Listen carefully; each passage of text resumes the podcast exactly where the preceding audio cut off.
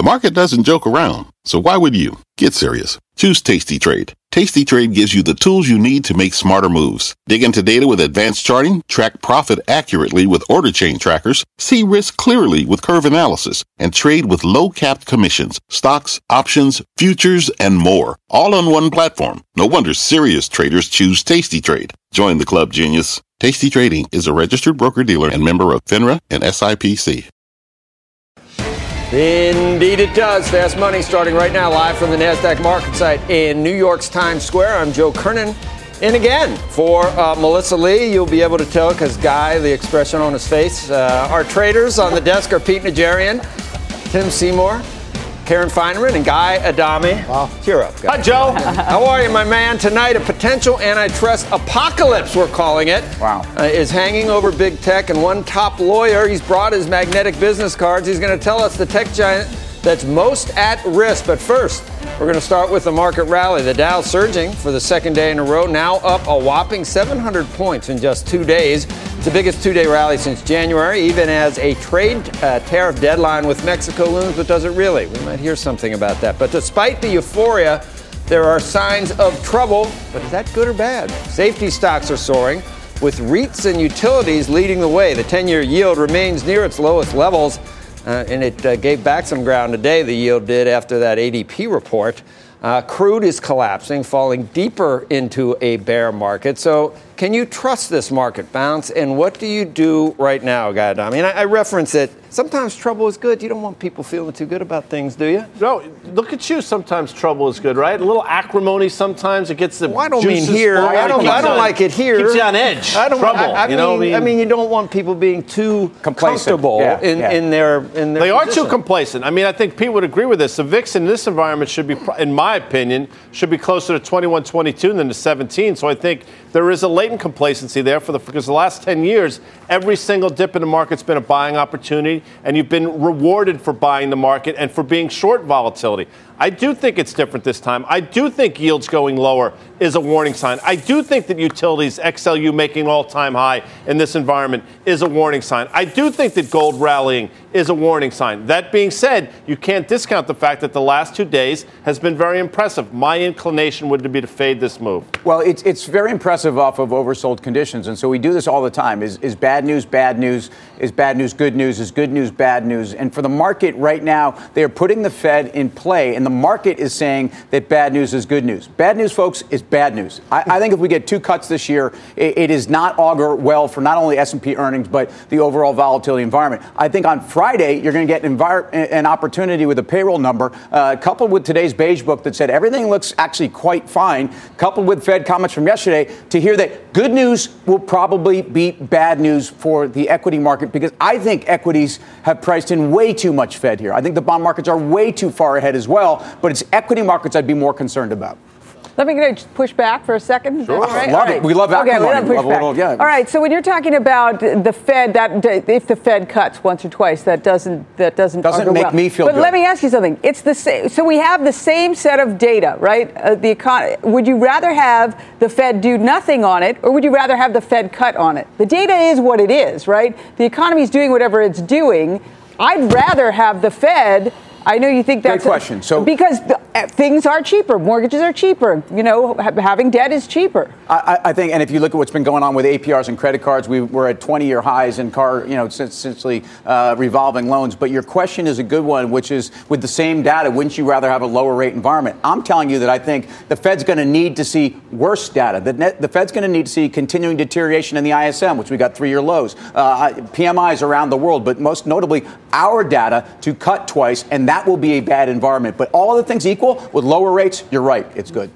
We got a uh, that print today on ADP put the June Fed funds up 10% from last week, 33% for a Yep. June cut, 33% chance of a June cut. So, I mean, 97%. Well, Liesman was on with us today cuts. at noon, and he was talking about three cuts this year. Right. So, I mean, you know, it's not. When I hear you saying two, I'm thinking two doesn't sound that bad compared but to the it's three. not just dependent on bad news. It's No. dependent on good news on the inflation front. That's Right. what everybody's missed. This What's time. good news? Good news is Good news inflation is that inflation. Well, I, I don't know. I always thought low inflation was good news, but Don't we have some but now it's bad news that it's too low. it's too- I guess. Don't we have deflation? Isn't that a risk? as? Disinflation. Uh, or- We're not going down. Disinflation is not a bad thing. You're right. Right. Deflation. Look at Japan. Look at look at 30 years of trying to recover Right. from uh, a, a credit bubble. Guess what? We had 10 years ago. Right. But where where response was that the central bank threw everything they could at the problem in terms of liquidity. I, I think deflation is a risk for the world. Joe, I'm going to say something that I've said many, many times when we've been on this de- desk and we're down 500 points one day, we're down 300 points the next day, and, every, and we talk about algorithms, right? High frequency trading, some of that stuff that's pushing the market around.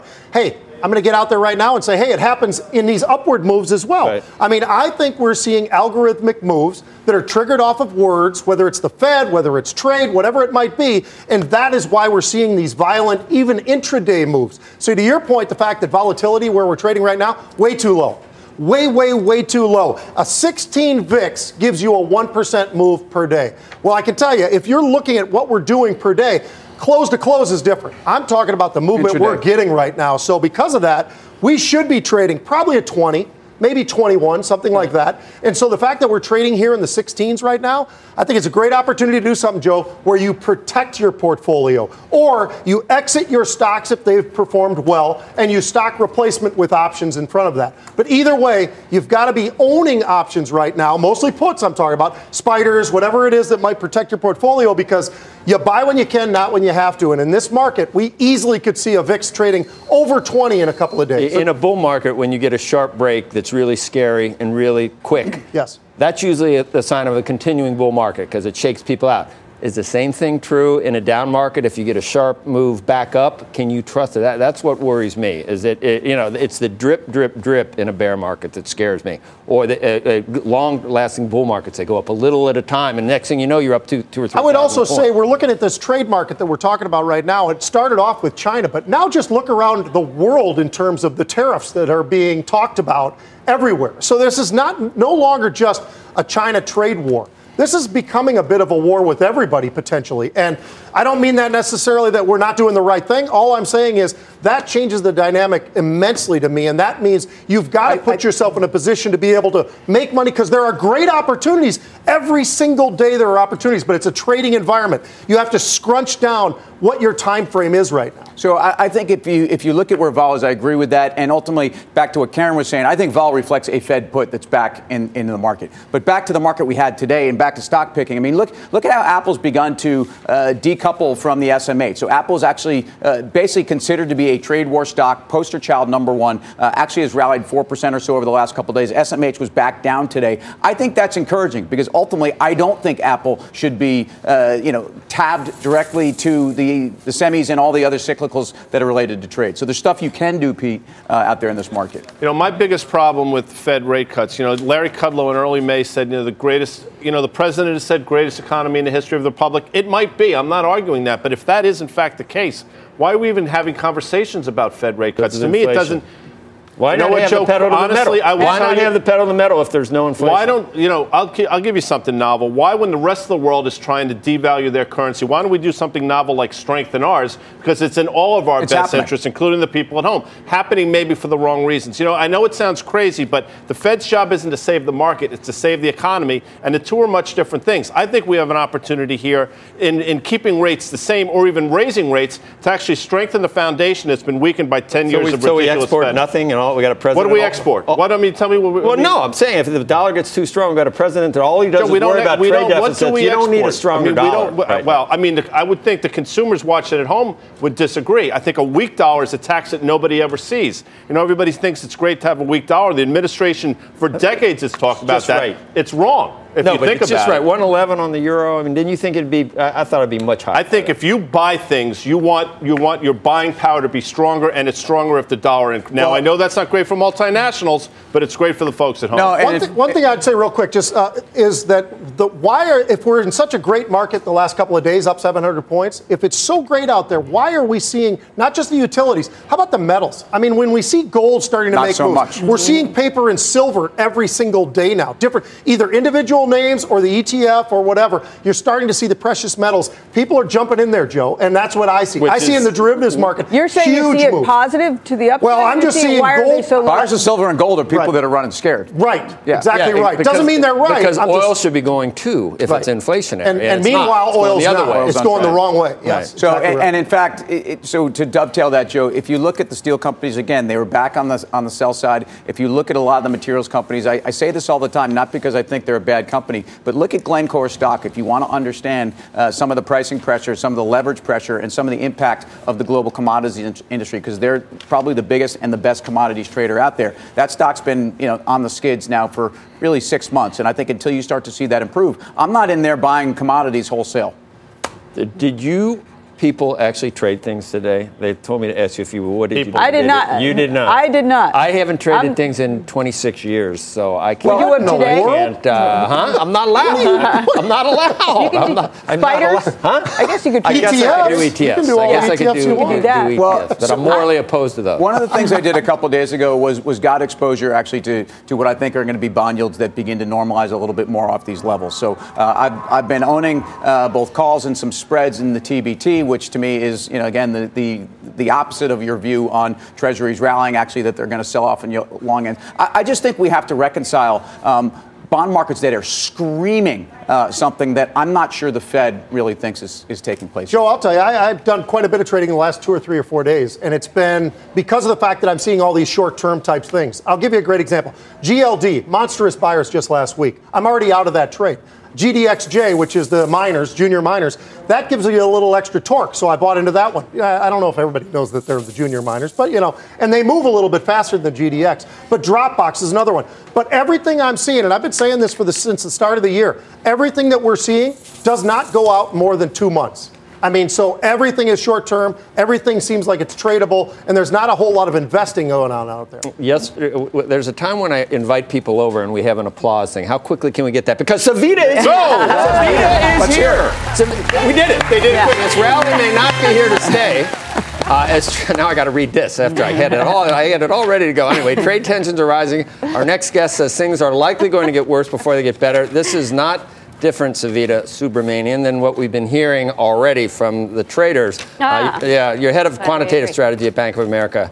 Uh, Merrill Lynch, and welcome back. Thank you. Great to be here. You see a disconnect between. Lots going on. I've seen equity markets in, in the ten year, and it just looks like maybe not everything is uh, it has great Agreeing. underpinnings. But I don't Yeah. know if that's true. Well, you know, it's interesting because I think what's driven the market higher or what's kept it at these levels isn't necessarily the cyclical stuff, it's the yieldy, quality, defensive stuff. So I think the stock market is singing right along with the bond market and saying, don't buy anything with any cyclical hair on it and just buy like utilities and you know tobacco stocks. And I, I think that that's kind of what's going on internally with the market. I mean I, I think if you look at what's happened so far what was surprising is that we've seen you know such a rapidity and, and such a kind of a, um, a heightening of, of the tensions. And you know what, what's called into question now is whether we see a full-blown resolution you know, kind of earlier, th- early into this year, or whether this extends into next year and turns into an election issue. And, um, and I think that the market's response is going to determine that. So if the market drops another 10%, we'll likely hear policymakers dial back the rhetoric a little bit and, um, and we'll get to a better place. But, but I do think that there's something going on right now that is a little bit unnerving. I mean, if you look at oil prices, if you look at the slope of the yield curve, everything is telling you that we're heading into a recession.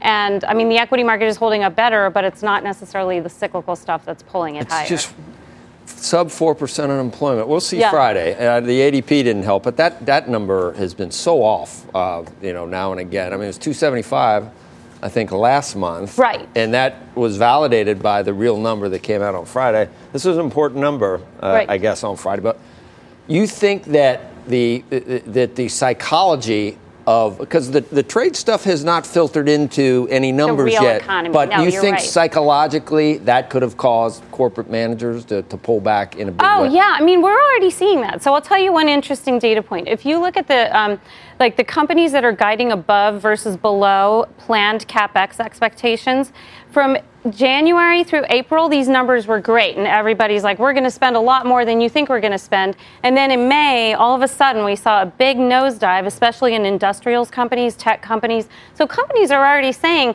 I don't know what the world is going to look like next month or next year. So why would I start ramping up my, you know, my my uh, factory building at so, this point? So, Savita, based upon that, mm-hmm. um, how would you then judge the change in earnings revisions downward? So it seems to me yeah. you just put out a note where you've talked we about revised, you downgraded a little bit. Yeah, we took down our numbers, and let me tell you. So we took down our numbers simply on the direct impact of the tariffs. So this is basically, you know, the extra prices that we're going to pay for Mexico and China stuff as well as the potential hit to our exports. We're not factoring in anything indirect. And here, I think the missing link is that some of the indirect impacts could actually be positive for U.S. earnings. Right? I mean, the whole point that we're doing these tariffs in the first place is to bring jobs back to the United States. And if that actually happens, that could be a huge spigot of growth that nobody is, is factoring Aren't the labor markets too tight? I mean, are, are, we running into job That's shortages? why they said the I mean, ADP report well, was weak because they couldn't find. Yeah, because you can't find people anymore. But I mean, look at automation. I mean, robotics is still a thing. We haven't mm-hmm. fully automated everything. There's huge uh, gains to be made there.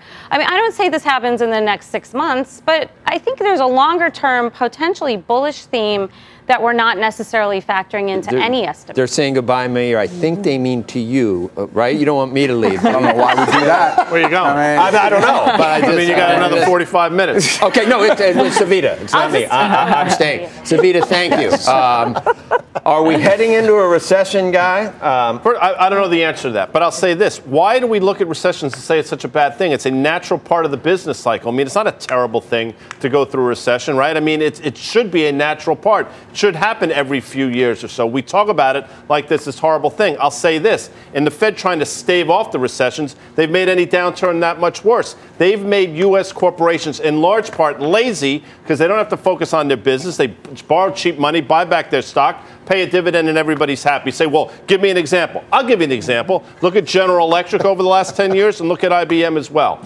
God, you're sour. She'll be uh, back. I'm not sour. I'm not sour. Those, those are companies. Those, those are those are go. dysfunctional companies on their own. He's I don't think that's angry though. Well, he, God, he is. I'm not angry. I'm happy as can be. Mel will be back. She'll be back.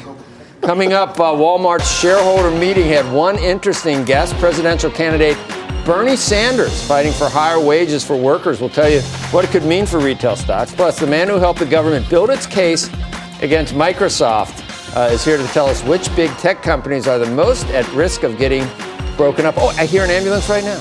Uh, and then later, P- oh. uh, that's why I said magnetic. that's why I said magnetic business cards. Call He's me. He's going to be here in a little while. Later, Pete, Pete Najarian is stepping up to the plate for his fast pitch. He says there's one name hitting an all-time high that has more room to run. We've got much more fast money after this. You are.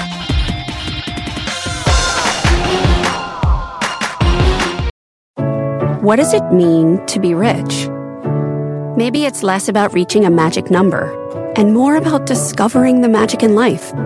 At Edward Jones, our dedicated financial advisors are the people you can count on for financial strategies that help support a life you love. Because the key to being rich is knowing what counts. Learn more about our comprehensive approach to planning at edwardjones.com slash find your rich. Edward Jones, member SIPC.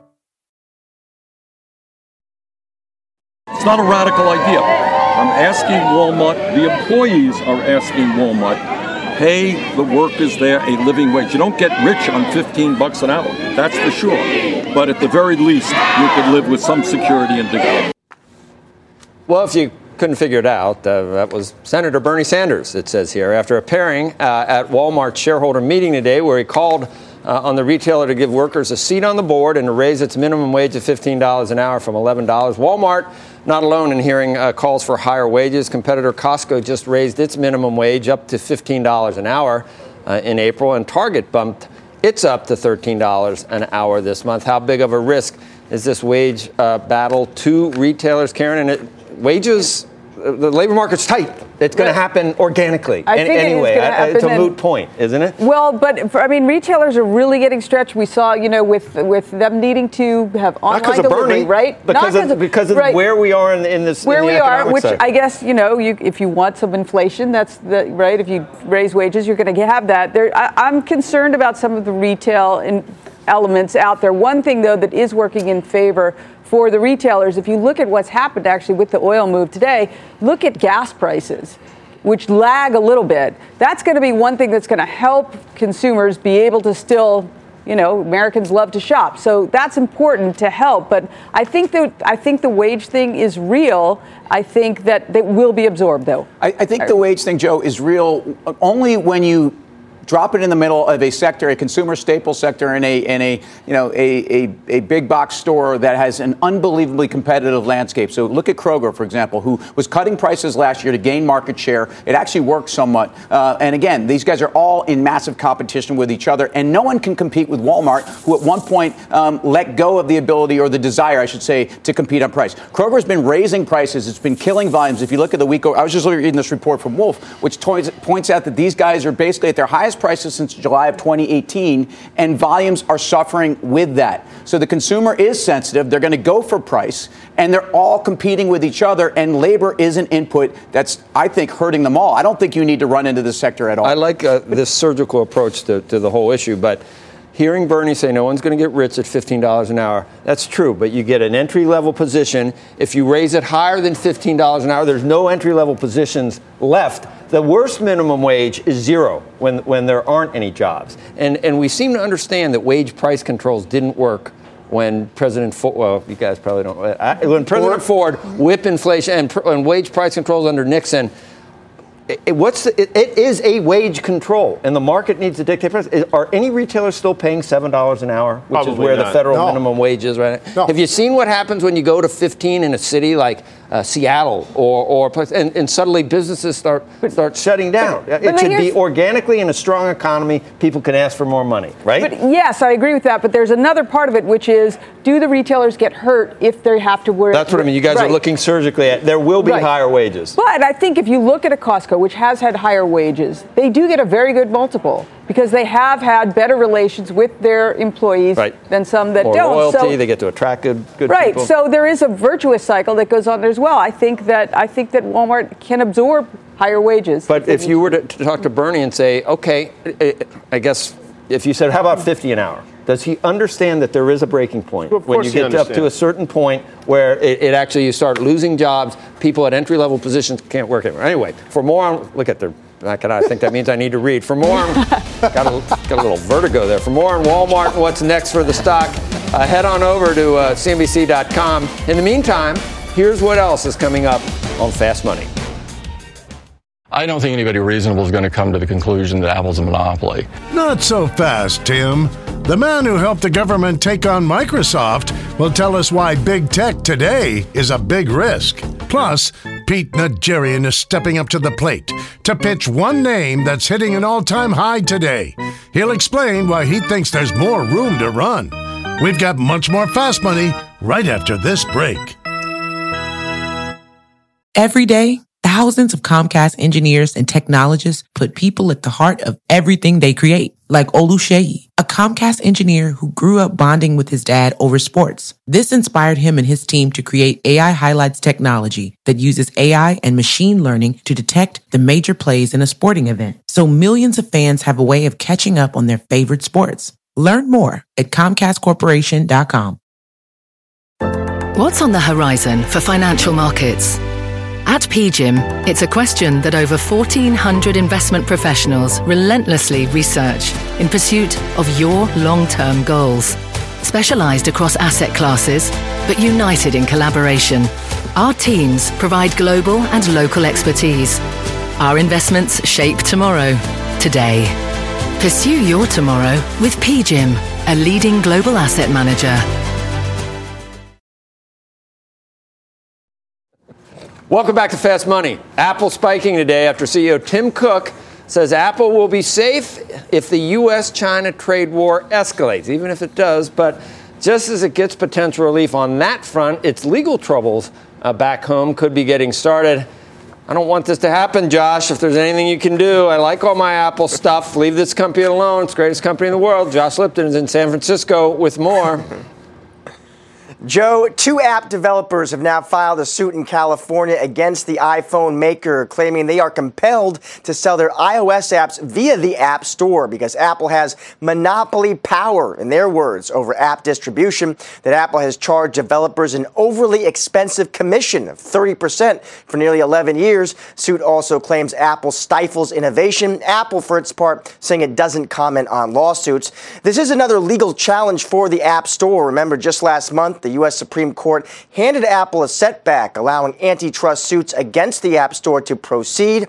Plaintiffs in that case also argue that Apple monopolizes the market, but CEO Tim Cook has come out swinging, flatly rejecting that argument. I think that with, uh, but with size, I think scrutiny is fair. I think we should be scrutinized. I don't think anybody reasonable is going to come to the conclusion that Apple's a monopoly. Our share is uh, much more modest. Uh, we're, we do not have a dominant position in any market. So you're saying you're not a monopoly? We are not a monopoly. The new suit comes today as Apple is among those tech titans now reportedly facing potential U.S. antitrust probes. Now, we don't know what the government's possible concern could focus on here, but Dan Ives of Wedbush thinks the App Store would be front and center in any such possible inquiry, that the DOJ would be looking at whether its subscription fees from developers and the use of that store are in any way anti competitive. Investors would certainly take notice if that happened. The App Store is estimated to represent 35% of that broader services segment segment. Joe, back to you. All right, uh, thanks, Josh. Uh, let's trade it. Pete. All right. What, what well, Katy Huberty is my favorite analyst, and she actually broke this down already this morning. She talked about a couple of different things: the trade war being one of them, how much that could impact the stock itself, and the other one was this entire topic. And she thinks it's about $13 to the stock. Right now, she's at 231. She remains at 231, but she actually sees the concerns here. So, are they really hampering innovation? I wouldn't think so, but I think Tim Cook makes a very good point. I don't know that you can call them a monopoly either, Joe. I mean, I think that they have a decent share, but they absolutely don't have a dominant share to the point where they're not competition because there absolutely is. There is Apple, there is Samsung, there's all the different phones here in the US, and obviously when you go overseas, they are not as dominant as people would think. You, we would like them to be as shareholders, but they aren't. You're going to have to rewrite um, these laws for antitrust to somehow take into account a whole different model for, for these tech yes. companies because uh, consumers are not being harmed. I pay zero for almost everything that I, that I do on Apple. And, and as far as re- okay, almost zero, almost. right? And by the way, I'm, I'm with su- you so far. If we're, suddenly, if we're suddenly going to go the euro model, where we start thinking about competitors, and oh my gosh, right. competitors there might be layoffs because they're not as good as Apple. That's not Apple's problem, right? All right, and and all of a sudden, what what does Facebook, Amazon, Apple? They all have something similar that causes them to be the, uh, suddenly in the, in the, crosshairs? Why? Because they're big they're and good at what they do. they're good. Because yep. they're big and good at what they. You're supposed to want to try to get a monopoly, a legal monopoly. Everybody wants to use you. So I'm going to see what this lawyer says, but uh, it's a fine line between uh, where you know a, a dominant product is a dominant product because it's so far ahead of the competition. Right. One of the big issues for Apple is also not only uh, alternatives to the to the App Store uh, and a China trade war, but also just that there's a lower price phone that's almost as good as, as the iPhone. So far, it's been at a place where there's been nothing uh, that's been really rivaling them at this price point. So does is, is, does that give them uh, a antitrust dynamic. I, I, agree with you, Joe, but the argument is that competitors can't get in there and have a fair spot on the App Store without Apple dictating the terms. It, it reminded me, I mentioned it this morning, it reminded me a little of net neutrality, where AT&T or Comcast, they, they build out, they spend billions of dollars building out all of this pipe. And then they're not allowed to charge people for, for what they built out, like it's some utility or something. There are costs to things like this. The, the market can dictate what you said? Who did you say? No one's right of me. Did you say you said oh. that? Earlier? Is this one of those instances? I said I'm sitting to your left. I know anyone. you're sitting my left, left like everyone, but I don't understand this. Let, us uh, As anyone could be. regulatory scrutiny piling up uh, for big tech. Our next guest says there's one name that's most at risk, and Gary Reback was the antitrust attorney in Silicon Valley uh, that led the push. Uh, in the government's case, case, against Microsoft in the 90s. He joins us now. And, and Gary, we are talking about you on, on Squawk Box, or the Microsoft case, that that actually it probably did eventually effectuate some, some good things for technology. I thought it set back Microsoft like 10, 15 years. The stock did nothing and needed a new CEO and needed Ballmer to sort of just build a moat for years and years. But, but there was something positive, I guess, about the action that was taken, in your view. Oh, I think it was extremely consequential. I mean, if you go back, say, 14 or 15 years before the smartphone, the only and Microsoft had like 97 or 98 percent of the browser market. The only way you could get to Google was type www.google.com in the Microsoft browser. But of course, if you did that, there was no reason, no technical reason why Microsoft had to take you there. They could have just put up a big warning screen that said, don't go to this site. It steals your personal information without your permission. And had they done that, I think they would have killed Google in the cradle. Why didn't they do that? I've always thought that it was because of the risk of additional antitrust enforcement. They were already underwater. And about a year ago, the New York Times went out and interviewed some Microsoft people, and they said, yeah, that's right, that we didn't take those steps because of the fear of antitrust enforcement. Okay. So And- and that, that- opened the market. Hang on, that opened the market for Google Right. and Facebook and Amazon in a way that they would have never flourished. And you think now Google is in a similar position? I'll tell you what I keep coming back to, Gary, and that is the golden egg and, and the goose. And, and I look at, at Europe and I try to think of, of a great innovative company that has changed the world in the last 10, 15, 20 years. And over here, I can come up with like 10 of them. Over there, what do they got? SAP, what have they come up with? I, why do we want to? It's a fine line to walk between making sure that there's, you know, that, that no one is, is unfairly uh, hampering competitors, but you don't want to you don't want to ruin great American companies that have innovated and given us all this great stuff, where consumers haven't really been harmed. So you certainly don't want to uh, uh, imperil innovation, but uh, I think your framework is a little misplaced here. All of my clients have always been American companies, uh, with perhaps one or two very minor exceptions. They're American companies. They deserve the right to compete in the American marketplace. If you go back and look at what Google did, you'll recall that the FTC inadvertently released a huge portion of their staff report a couple of years ago to the Wall Street Journal. And the Wall Street Journal published it, and it's still on the Wall Street Journal site, and it says what Google was doing. And it's bad stuff. I mean, they were putting their own properties ahead of competitors, even when their own algorithm said that competitors should be first. They were making lists of competitors to demote in the search results, even when their own algorithm wouldn't support that. It was bad stuff. It wasn't Yeah. fair competition. And they said they'd never They- do that too. They'd never do any evil, so that's even worse because they were never supposed to. Uh, I, I understand that. I wish we're gonna have to have you back, or maybe I have to come on. Oh, I'm not allowed to do that. Melissa got mad when I said come on Squawk Box. uh, I can't invite you on. We'll have you back on fast, Gary. Yeah, we'll have you back on fast. Great to have you. because we want to talk about it more, and uh, and, and you've got some. Some uh, you know, some insight here. I, I'm ready to just, you know, I love these companies so much. I'm ready to say have at it. But uh, anyway, you, you make some very good points. I appreciate that. Uh, but we'll have you back. Uh, anyway, uh, let's trade it. Who wants well, to talk about it? So, so Gary, one of his notes and the point that he's getting at with Google is that he thinks they are the most at risk. So let's just go right Oh, what into a the great market. company, and, though. and Google right now is trading like the most at risk, whether you think so or not. Um, what are the remedies? Uh, you know, there are those that think there are a number of properties at Google you could begin to, to, to spin out, including YouTube, which is is is very Could be a undervalued and would be accretive, I think, to the valuation. I'm sorry. Yeah, no, I just that's why is that? I I think- don't- why can't Google have YouTube? I don't understand that. Why? It's not that they can't have it. I, I think as a shareholder, I bet if you ask shareholders what they would want, they, they might be in favor Oh, of oh, that. well, that's fine if, if you enhance shareholder value, but just in terms, I don't see how that gives them some kind of competitive. What's wrong? Huh? You got anything? No, my head. You got anything? What do you got? So What you down. got? Looks like he was fading. I know. I, I was just thinking about. I was just I thinking know what about you're a lot thinking of different things. You know, got a lot on my Thursday mind. cannot come fast enough for you. anyway, still ahead. still ahead. Stitch Fix soaring after its earnings report. That stock on an absolute tear this year. I'm going to tell you what's behind the move. Plus, Pete's bringing the heat uh, uh, to pitch one staple stock that he says could put a little pep in your portfolio. It just There's hit a a new high today. Uh, the name when Fast Money returns. Welcome back to Fast Money. Consumer staples rallying alongside the broader markets today after posting uh, its worst drop of the year uh, yesterday. And Pete Najarian has left the set. He Hmm. says that he's even more impressive uh, looking standing up. Uh, he says there's one name in the sector that's headed for an even bigger pop. Look at that man. Wow.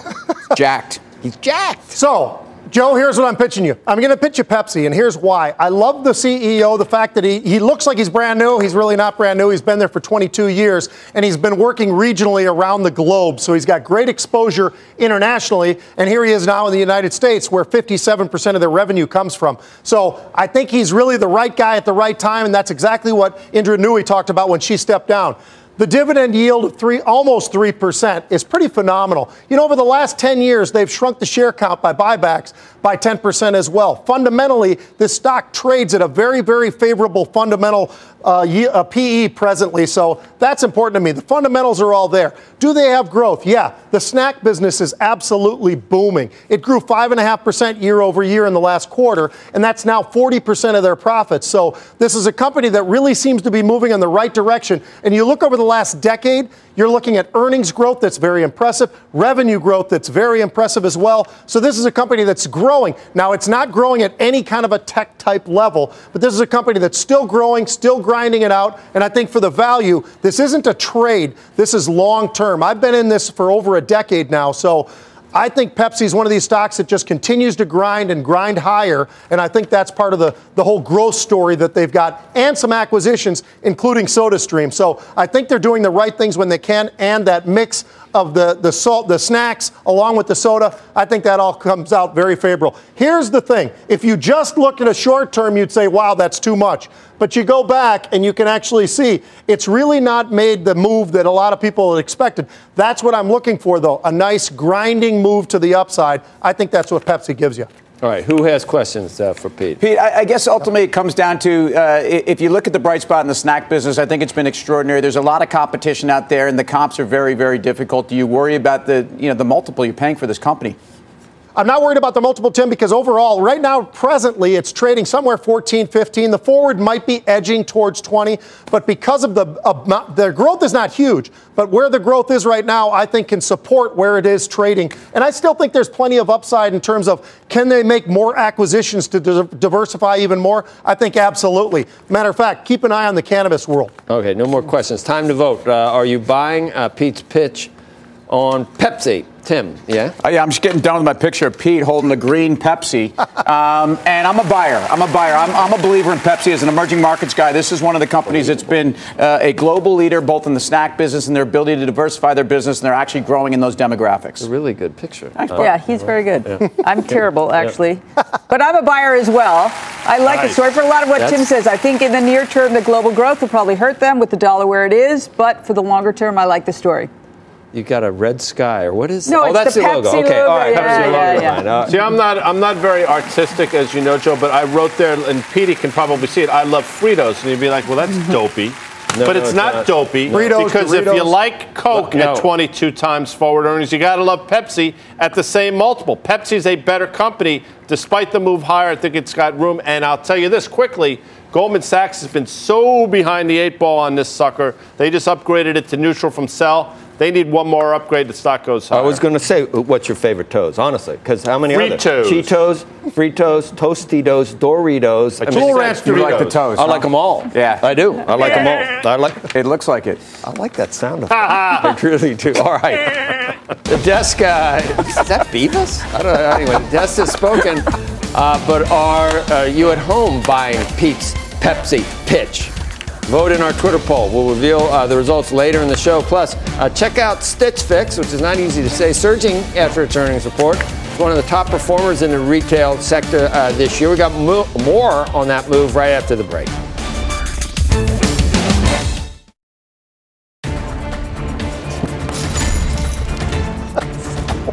Welcome back to Fast Money. Stitch soaring nearly 30% after its earnings report. Leslie Picker back at CNBC headquarters with more. Leslie, Hey, good, Joe. good morning. That's what I normally say. Good morning. I know it's weird to say good evening to you. I don't know. I know, I know. What time is it? Five o'clock somewhere. Anyway, Joe Stitch Fix's call is ongoing. That stock surging after the company beat on both the top and bottom lines, showing a surprise profit of seven cents when the street was expecting a loss. Stitch Fix offers online personal styling and last year started a subscription service called Style Pass. Instead of charging $20 for a so-called style fee, each time a user gets a shipment, the Style Pass costs $49 a year and covers all their style fees. CEO Katrina Lake says Style Pass's renewal rate exceeded 70% and contributed to both revenue and user retention.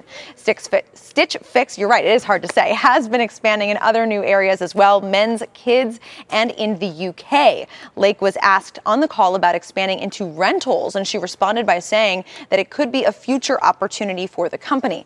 Stitch Fix's stock price surging more than 30% on today's earnings, and it's common to see significant moves when Stitch Fix reports. The last four quarters post earnings day moves included double digit percentage gains and losses. That volatility is largely due to the company's small float and large amount of short interest. Joe. It's crazy, Leslie. 30%. Uh, thank you. Let's trade it. Karen, 30%. Yeah, I mean, there's a lot to like in this. Uh, there's not a lot to like if you are short Stitch Fix, which is most of the reason for the move. So, I mean, I think it was 24% short interest, which is enormous. So, big revenue numbers, that's great for them. Good retention numbers. I mean, guide higher. Uh, that's all good. For me, I could never get on board just the valuation, even here, you know, lower or higher than where it started the day or where it's ending the day at 30.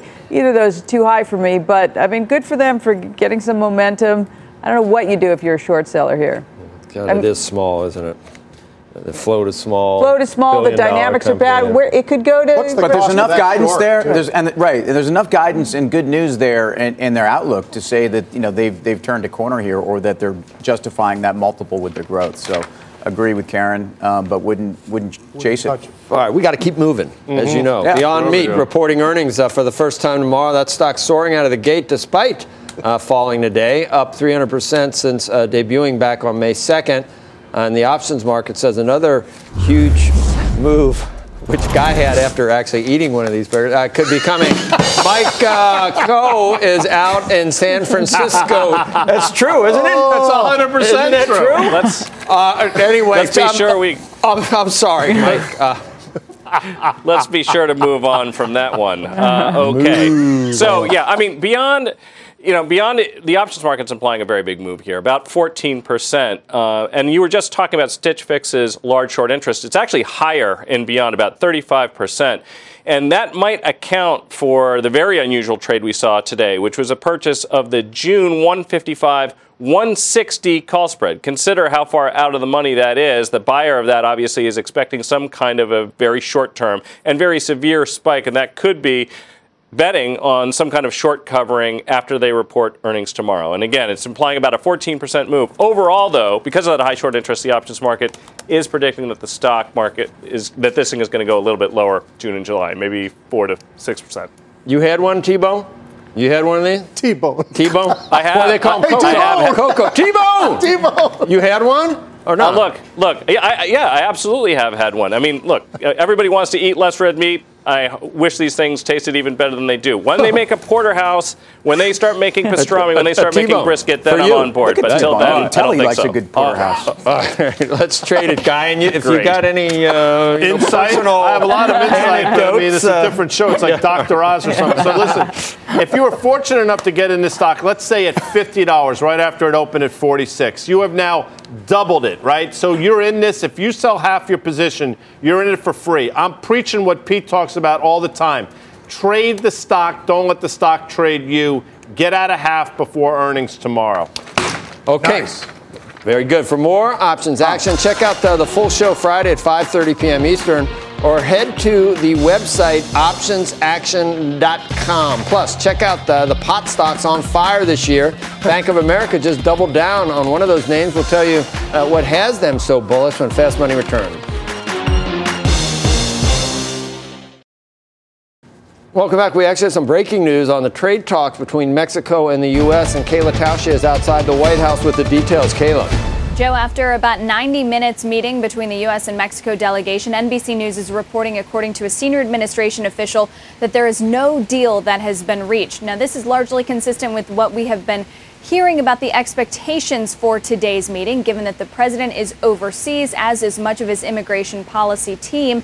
Uh, that being said, uh, we did expect there to be some ground broken, some uh, compromise perhaps discussed on how to move forward. We're still awaiting any statement from the White House and from the delegation that was negotiating. But according to NBC News at this time, a senior administration official says no deal to avert those tariffs has been reached. Joe? Yep. Definitely need some color there, uh, Kayla. I don't know. I don't know when we'll get it, and uh, we'll see how the futures react eventually uh, later uh, tonight. I don't know how much we were counting on. After Navarro, I thought there might be something, right? I, I you know, but uh, well, Navarro's comments this morning saying that uh, the threat of the tariffs had definitely gotten Mexico's attention and Yeah, had and brought them wanted, to the right? negotiating table. That being said, I was told by a senior official earlier today that today's meeting was seen as the starting line for negotiations, not necessarily the finish line. We know that President Trump Yeah. Likes to be the closer on his own deals, and given that he wasn't in the room today, that would make it hard. Uh, and we just hear uh, that Fitch downgraded, as you can see there on the uh, what's that thing called? A lower third. Uh, Fitch Lower down- third. Yeah, Chiron. Uh, Everybody's Fitch- got one. Thank you.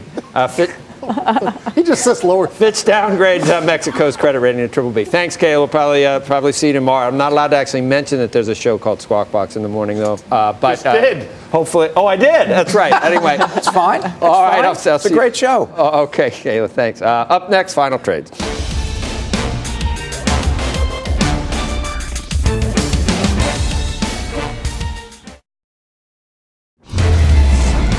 For the final trade. Let's uh, go around the, uh, the horn, Pete. I'm going to give you Dropbox. Giddy up, some huge buying in there. Calls upside. I think it's going higher. Lockbox. Dropbox. Dropbox. Not lockbox. Okay, Pete. Oh, sorry, Tim. Tim. Hi, I'm Tim. Um, I was so moved by Pete's uh, fa- power fast pitch for, for Pepsi. I'm actually going with Coca Cola. And in this environment where everyone bristles at this valuation, I think Coke's free cash flow in this environment is what you want to own. Karen. Yeah, even with the two-day rally, I am concerned about this market. I'm concerned about trade. These headlines don't help.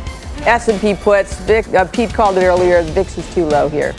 Really? Nice. I like How you feeling, guy? Nice. No, I feel fine. And Joe, I, lo- I so enjoy having you with us at five o'clock. I know this. Listen, I know this is hard. You got to get up at like three in the morning and do your show. No, it's hard getting from back six in here. to nine. Getting back in here from Jersey. But thank you. I think on behalf of all of us. On behalf of all. Can us we all. just get just Clap them out. Little, little golf clap for a golfer. Costco trades really well, Joe Kernen. I'm don't scheduled don't, to come don't back. sleep on I will Costco. be back two Big weeks box. from today. All right. Two weeks from today, or maybe yesterday. Uh, Mad Money starts right now with Jim. Sometimes it takes a different approach to help you unlock your true potential. With Capella University's game changing FlexPath learning format, you gain relevant skills you can apply to your career right away. Earn your degree from an accredited university and be confident in the quality of your education. Imagine your future differently at capella.edu. Capella University is accredited by the Higher Learning Commission. Learn more at capella.edu slash accreditation.